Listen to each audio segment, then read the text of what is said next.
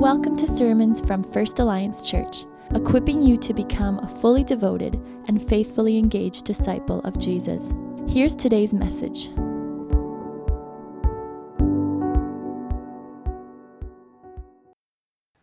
Well, thank you to Keisha and the worship team and to Pastor Nikki for leading us in, in such a great prayer.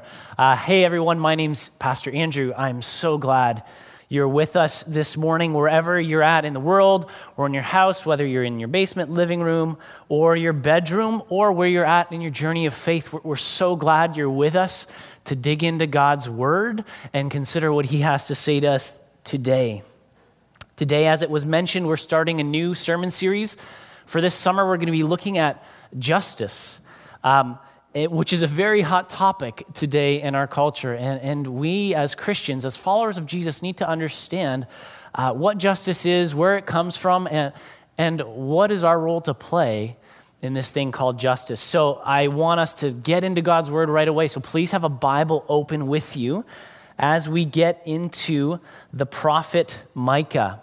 So open your Bible to Micah. He's near the end of the Old Testament, just a small uh, little book, and we're going to be in chapter 6, verses 3 to 8.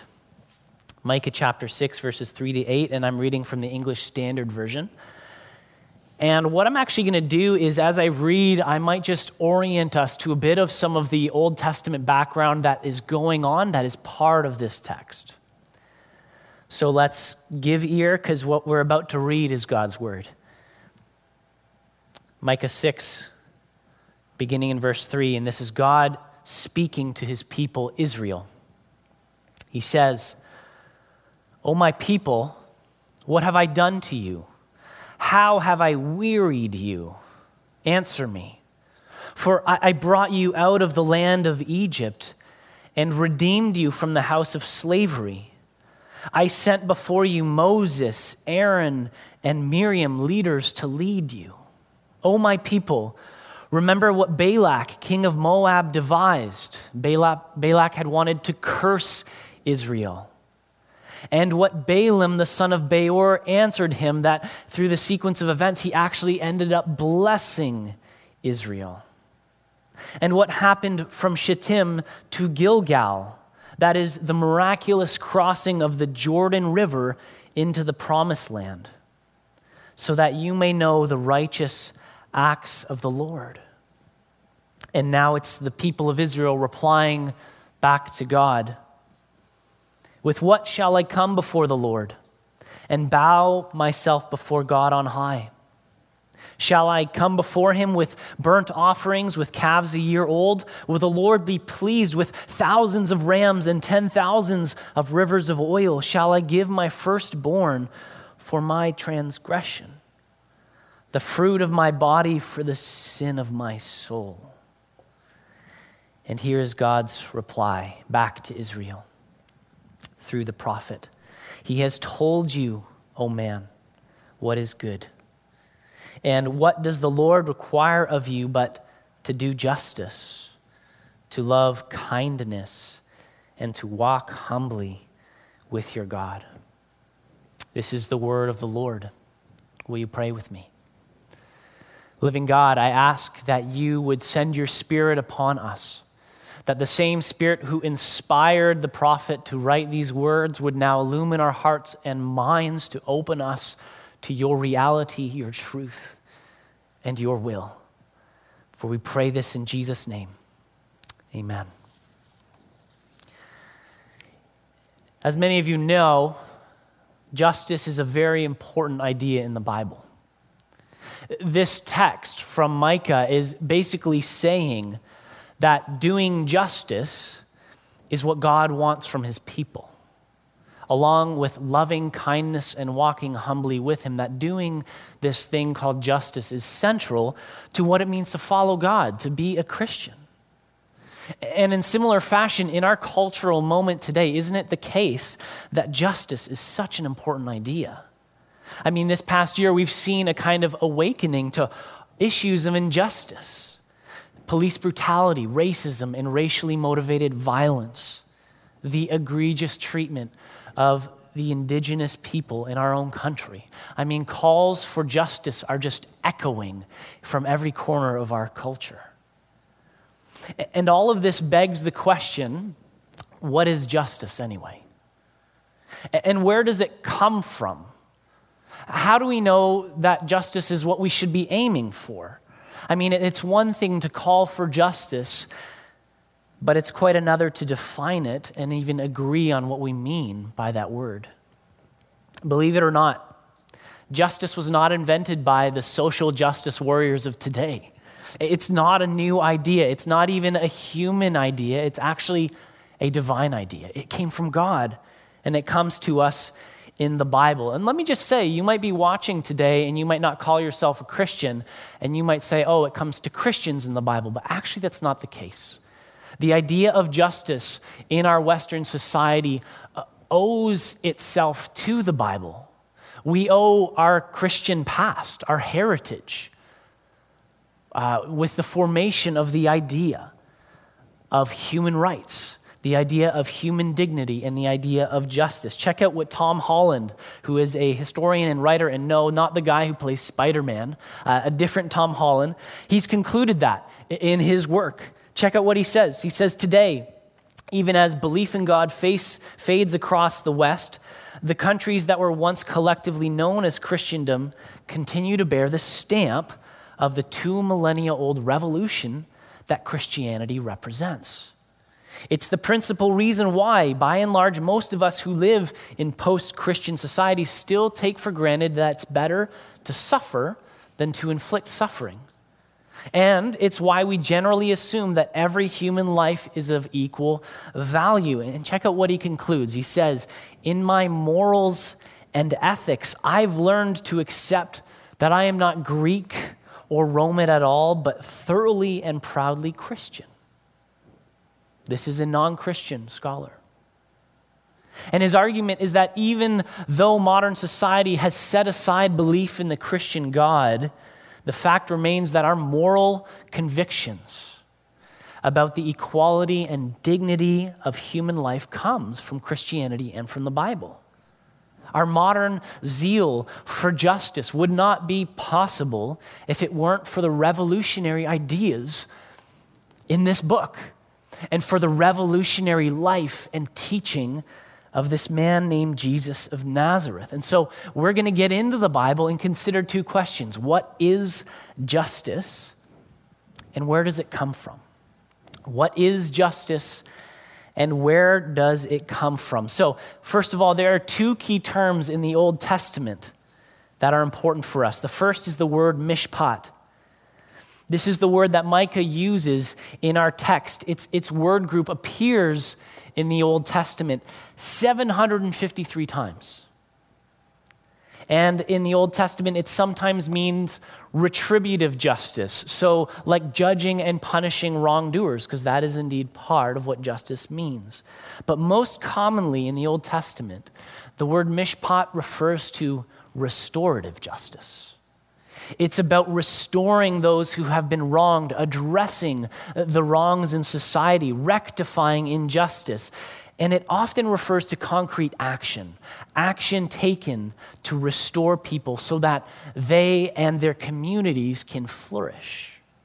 That's mishpat. The other word that's really important for us is the word tzedakah.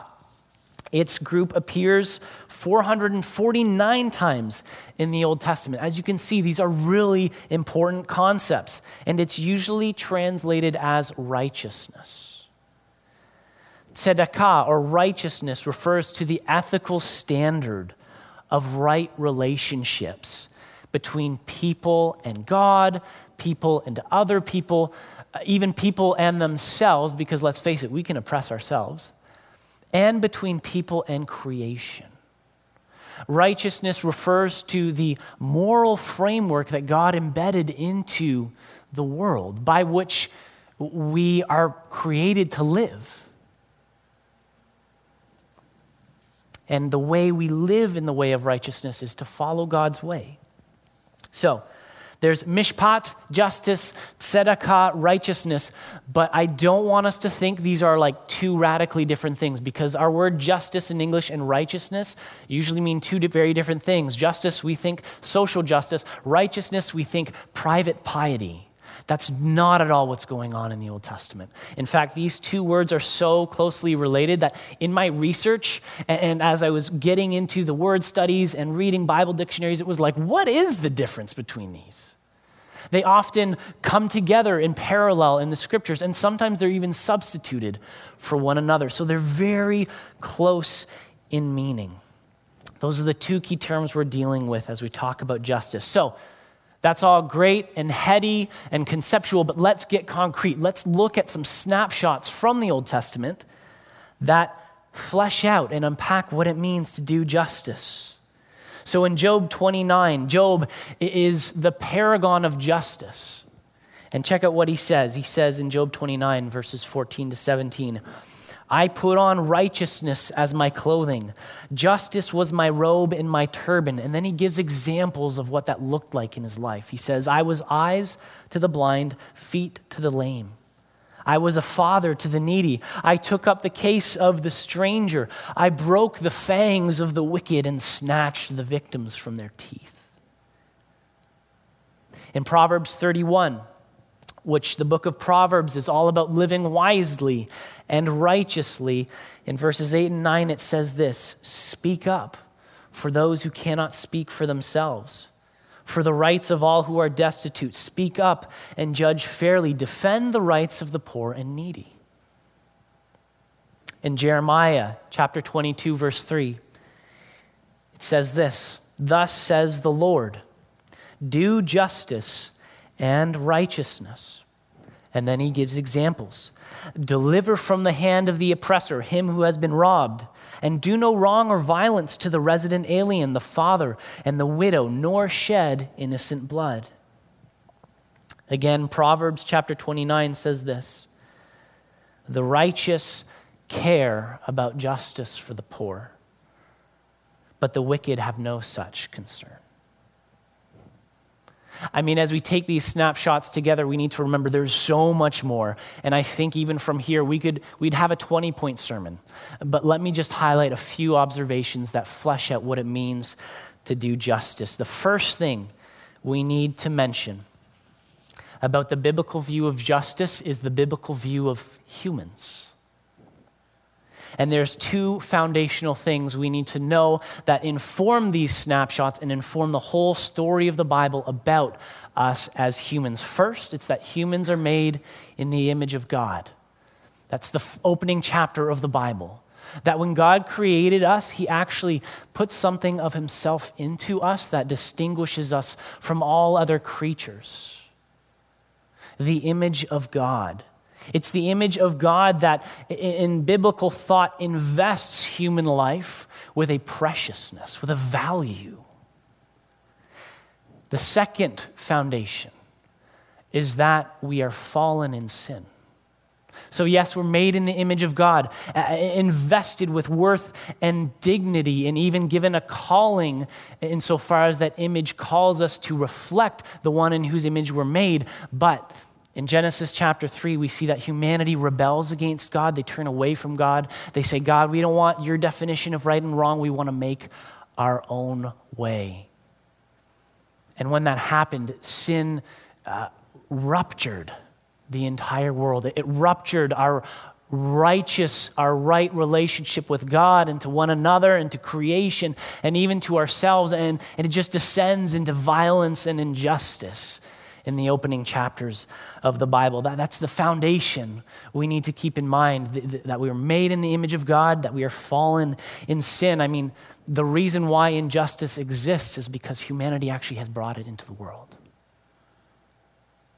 So, let's consider a few more specific traits of justice that we see in these snapshots with this foundation of we're made in the image of God and we're fallen in sin. So, first of all, justice is about radical generosity.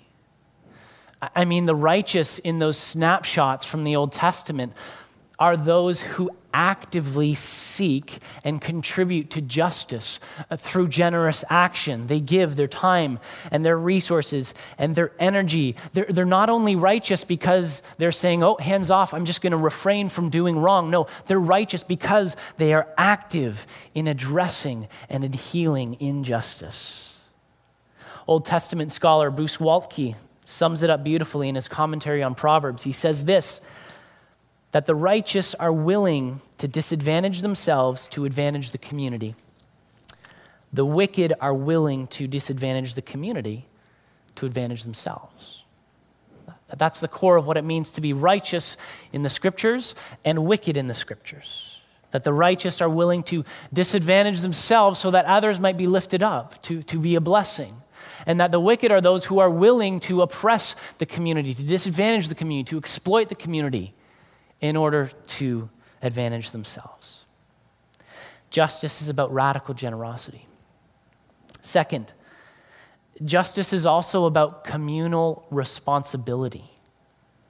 The Bible presents this view of human society that is deeply communal, where there's this web of relationality that binds us together. And I think this really grates against the, the modern secular individualism of our culture right? Because our culture basically says to us, your responsibility is, is to yourself and to your own, right?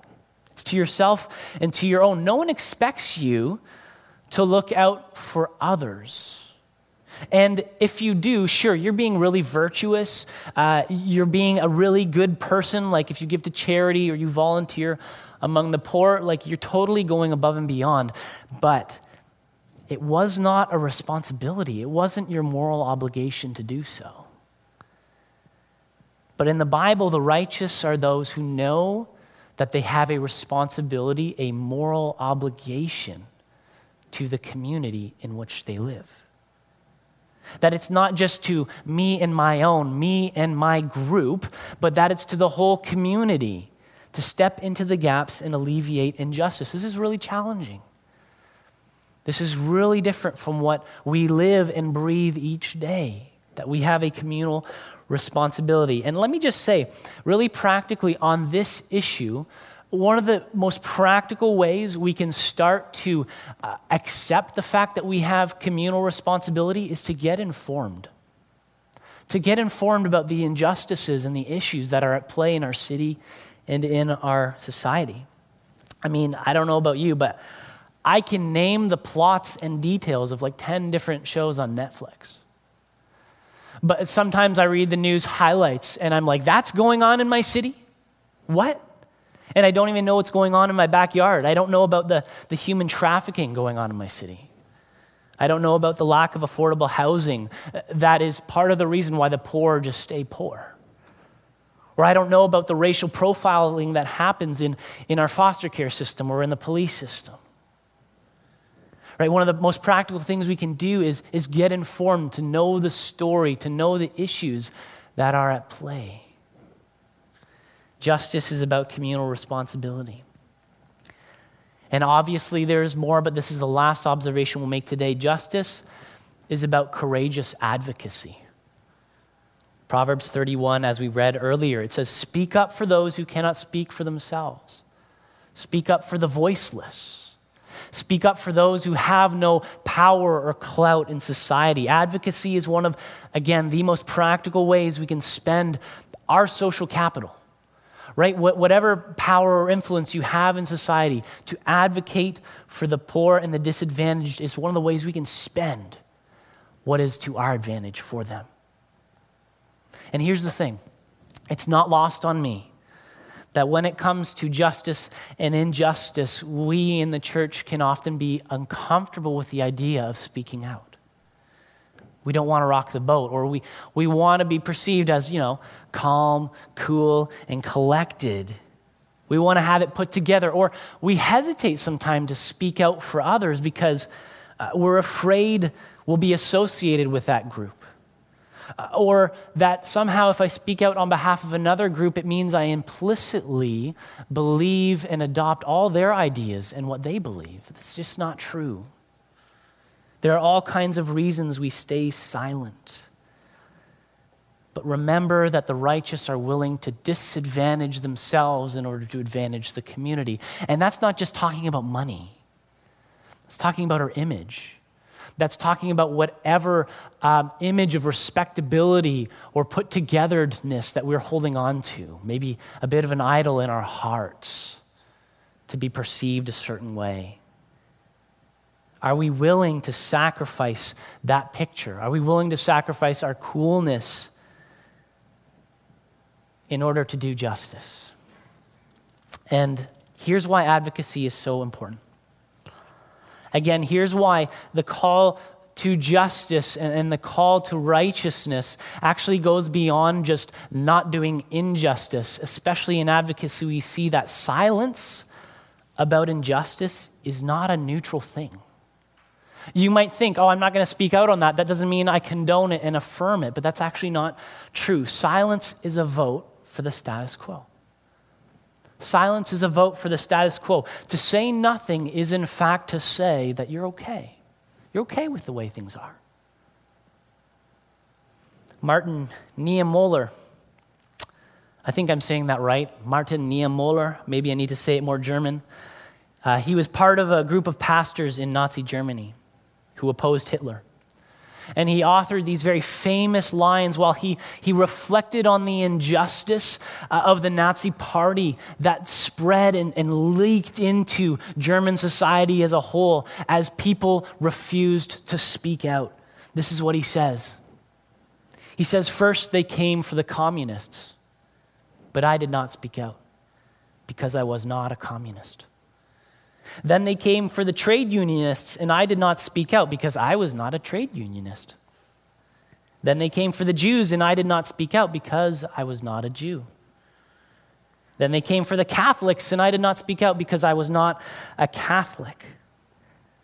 And then they came for me, and there was no one left to speak for me. It's a sobering thing to think about how the silence of the church in Nazi Germany, or during the transatlantic slave trade, or during the residential school era in Canada, permitted injustice to continue.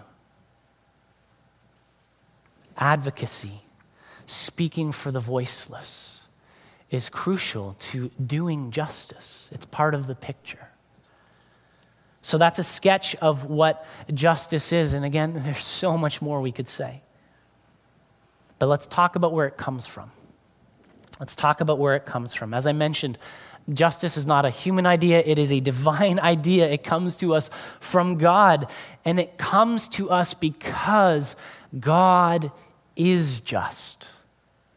Justice is rooted in the character of God. In Isaiah 30, verse 18, it says this Yet the Lord longs to be gracious to you. Therefore, he will rise up to show you compassion, for the Lord is a God of justice. The Lord is a God of justice. It's an attribute of God. Justice exists and takes shape in history because it is the outworking of God's own character. Check out what Tim Keller says. He says biblical justice is not, first of all, a set of bullet points or uh, rules or guidelines. It is rooted in the very character of God. And it is the outworking of that character, which is never less than just. Justice comes from God. It comes from his being just. And, and what we really see today in the modern hunger for justice, I think, is, is really deep down a, a hunger for God. It's a hunger for the God who is just and from whom justice emanates. God is the source of justice. And in the vision of the Bible, He is the only one who can bring it about and will bring it about ultimately. That's what the kingdom of God is about. It's about God sending His own Son as the King who comes to bring everything under His good and just rule. And He has inaugurated, He has begun that kingdom in His life, in His ministry, in His death and resurrection. And He will come one day again to bring it to its fullness. Justice is about the character of this God and what God wants for the whole earth to come under his reign because he's good. And that's what he is at work doing. He's rescuing the world from sin and evil and injustice. So, coming back to Micah chapter 6. The issue in Micah is that God is just. Like we said, justice is about God and his character, and he chose Israel to be his people.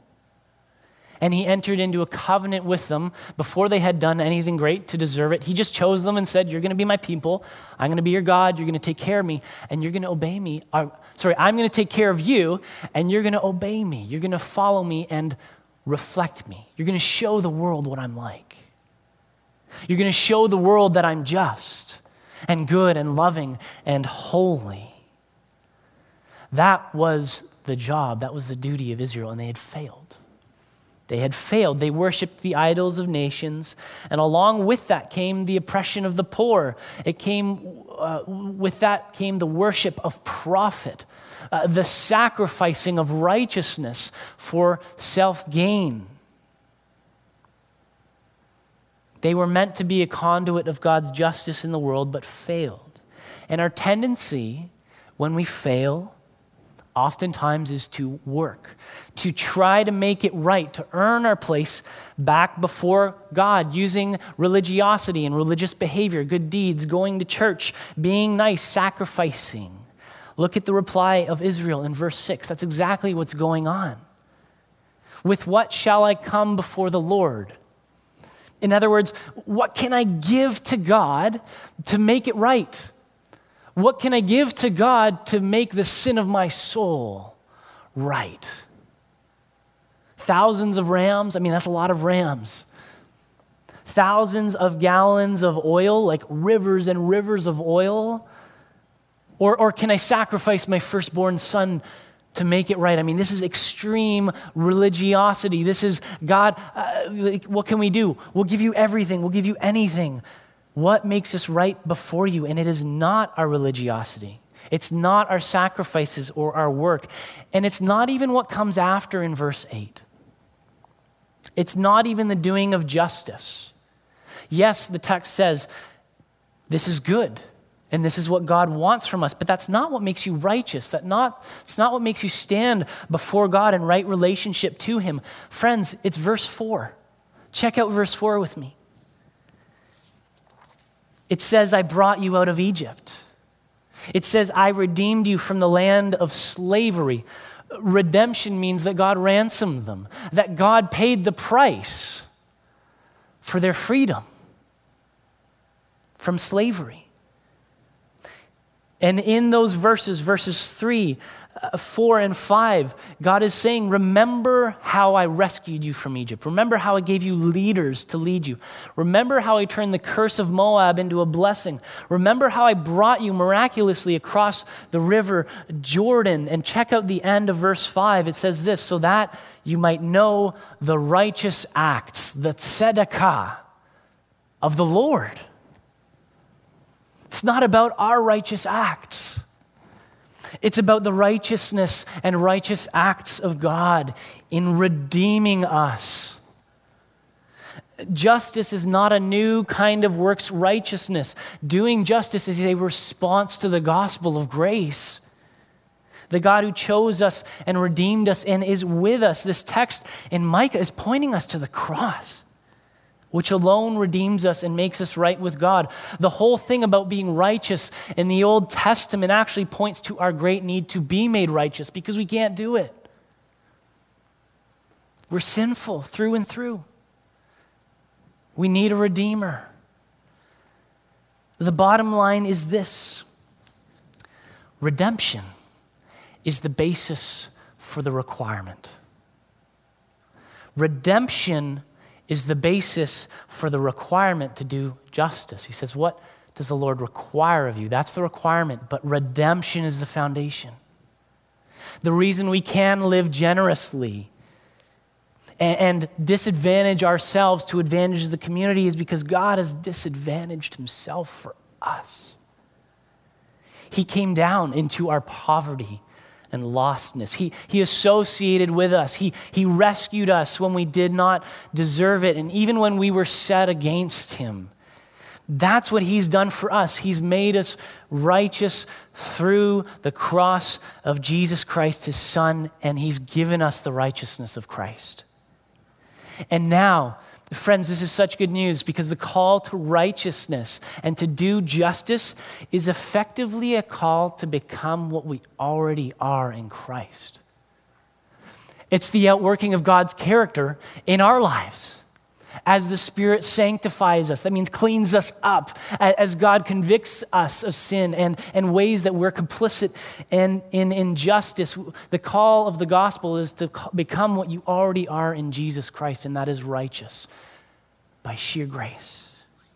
And, and so, friends, this means as you go out from here and think, oh, what can I do? What can I do? What can I do? The first thing to know is that we don't work towards righteousness we work from it. We're not working towards righteousness, we're working from it. We do justice not as a way to make ourselves righteous, which, by the way, is kind of how it works in the world. Rather, we do justice from the righteousness that is already ours by grace through faith in Jesus. That's such good news. It's the grace of God that empowers the doing of justice. Redemption is the basis for the requirement because he's redeemed us.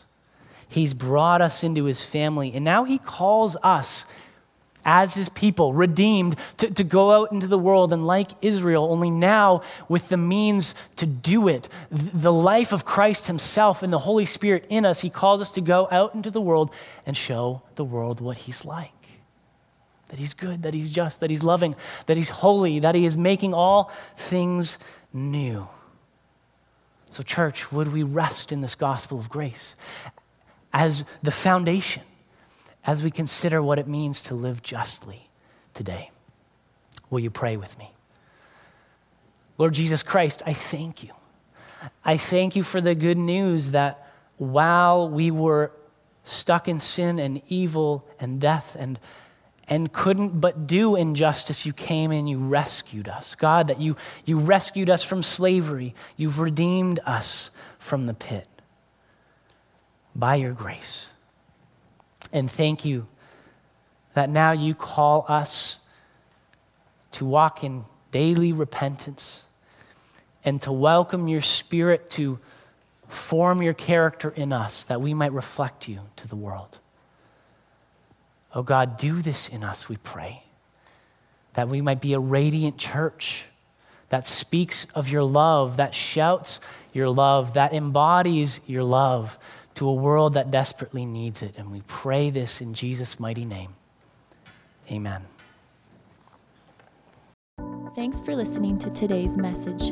For more on us as a church and ways to connect, please visit us online at firstalliancechurch.org.